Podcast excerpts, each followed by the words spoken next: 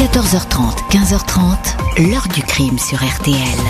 Jean-Alphonse Richard. Il y avait une semi-pénombre et j'ai vu madame qui était un peu en travers. Je, distinguais son côté gauche de figure avec une tache sombre. J'ai, on dirait, du sang. Il y a monsieur Carty qui est aussi là-haut. Il est mort. Bonjour. Quand une enquête démarre mal, il est bien difficile de rattraper le temps perdu. Ce constat illustre parfaitement l'histoire que je vais vous raconter aujourd'hui et qui reste encore 36 ans après les faits un pur mystère. Le double meurtre à l'hiver 1986 d'un couple de notables de Bayonne, André Carty et son épouse Michel Martin Carty.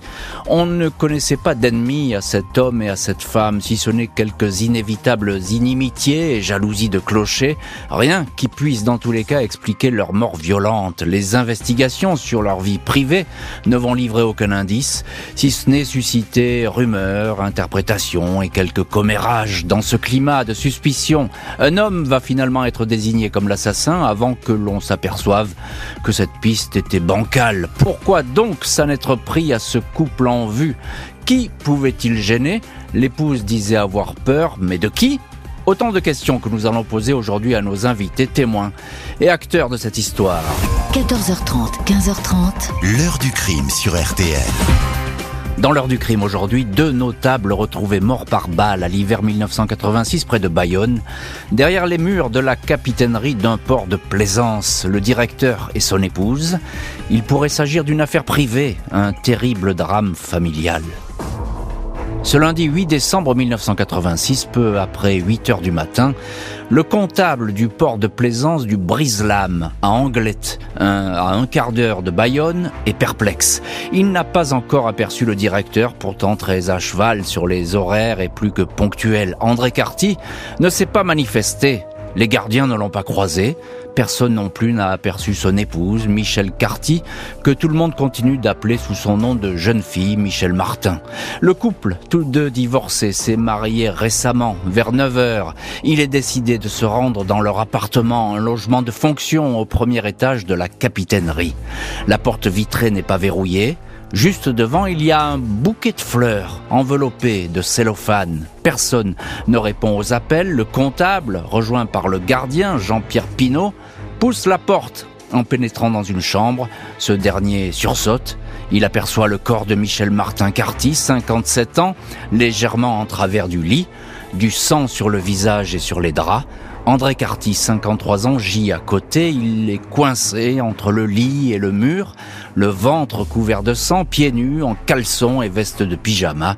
Le SAMU et la police sont alertés. Le médecin légiste Gilles Lassab établit que Michel Martin Carty a reçu une balle de calibre 38 dans la nuque, juste derrière l'oreille gauche. Elle ne porte pas de traces de coup, elle a été retrouvée en chemise de nuit avec ses lunettes. Elle était sans doute en train de lire. Le tir a été effectué à bout touchant par quelqu'un qui l'a surprise. Elle est sans doute morte la première. Son mari, André Carty, lui, présente une balle mortelle dans le ventre. Il a succombé à une hémorragie. Il tient dans sa main droite l'arme du crime, un pistolet Smith et Wesson qui appartient à Michel. Rien n'a été dérobé dans l'appartement, aucun désordre dans les pièces. De toute évidence, il s'agit d'un drame conjugal. Le mari aurait tiré sur l'épouse au terme d'une dispute, puis se serait suicidé. Il n'a laissé aucune lettre pouvant expliquer son geste, mais le scénario paraît limpide. Les premiers témoignages vont bon train et les rumeurs aussi. André Carty serait un homme en pleine dépression, de plus en plus soucieux, irascible, prenant beaucoup trop de médicaments. Michel Martin Avait peut-être pris un amant, ce qui aurait provoqué la colère de son époux. Peu après la découverte des corps, l'affaire paraît entendue. Il s'agit d'un féminicide sur fond de jalousie suivi d'un suicide. La police locale ne prend pas la peine de sécuriser le périmètre, ne se soucie guère des allées et venues dans l'appartement de la capitainerie. Secouristes, policiers et même des visiteurs notables et élus du coin alors que le dossier n'est pas clos et le permis d'inhumer même pas délivré. Un ménage complet est fait dans l'appartement, on nettoie les taches de sang sur la moquette, on jette le matelas souillé ainsi que les draps, la couverture et la thé d'oreiller, tout cela à la déchetterie.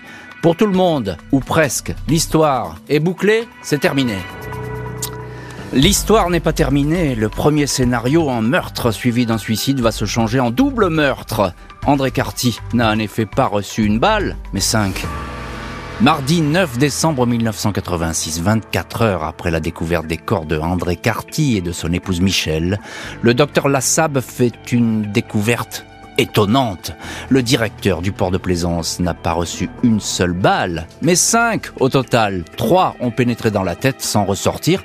Une autre est retrouvée dans le poignet droit. Impossible qu'il se soit blessé lui-même à la main avec cette main qui tenait le pistolet. André Carty ne s'est pas suicidé. Le couple a été abattu par une personne qui a pénétré dans l'appartement, qui connaissait les lieux, les habitudes des victimes. Personne n'a entendu le chien du couple aboyer. C'était pourtant toujours le cas quand l'animal avait affaire à un inconnu. Il est resté ce soir-là sagement sur le balcon. Le couple a été tué 48 heures avant la découverte des corps. Dans la soirée donc de samedi à dimanche, les Carty venaient de rentrer chez eux après un séjour dans les Landes. Une enquête pour homicide est ouverte au parquet de Bayonne. Beaucoup d'indices ont été détruits. La PJ va devoir s'appliquer à reconstituer la scène de crime, à savoir qui aurait pu pénétrer dans l'appartement. La personne qui a déposé le bouquet de fleurs devant la porte est identifiée. Il s'agit de Eric Tolderer, un Autrichien, ami du couple. Il était invité à déjeuner à la capitainerie le dimanche 7 décembre, mais quand il s'est pointé à l'appartement, un peu avant midi, il n'y avait personne. Il a aperçu le chien, patienté un moment, a pensé que ses amis avaient un imprévu.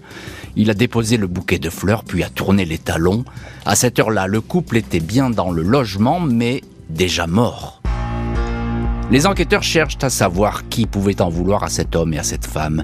Des deux, André Carty est celui qui a reçu le plus de balles. Son agresseur s'est acharné. André Carty, ancien militaire, pouvait parfois passer pour un homme autoritaire, rigide. Il ne se laissait pas marcher sur les pieds, très pointilleux avec la discipline. Le nom de Jean-Pierre Pinault, 50 ans, l'un des gardiens du port, revient alors aux oreilles des policiers. Il se raconte que cet employé de longue date entretenait des relations exécrables avec son patron.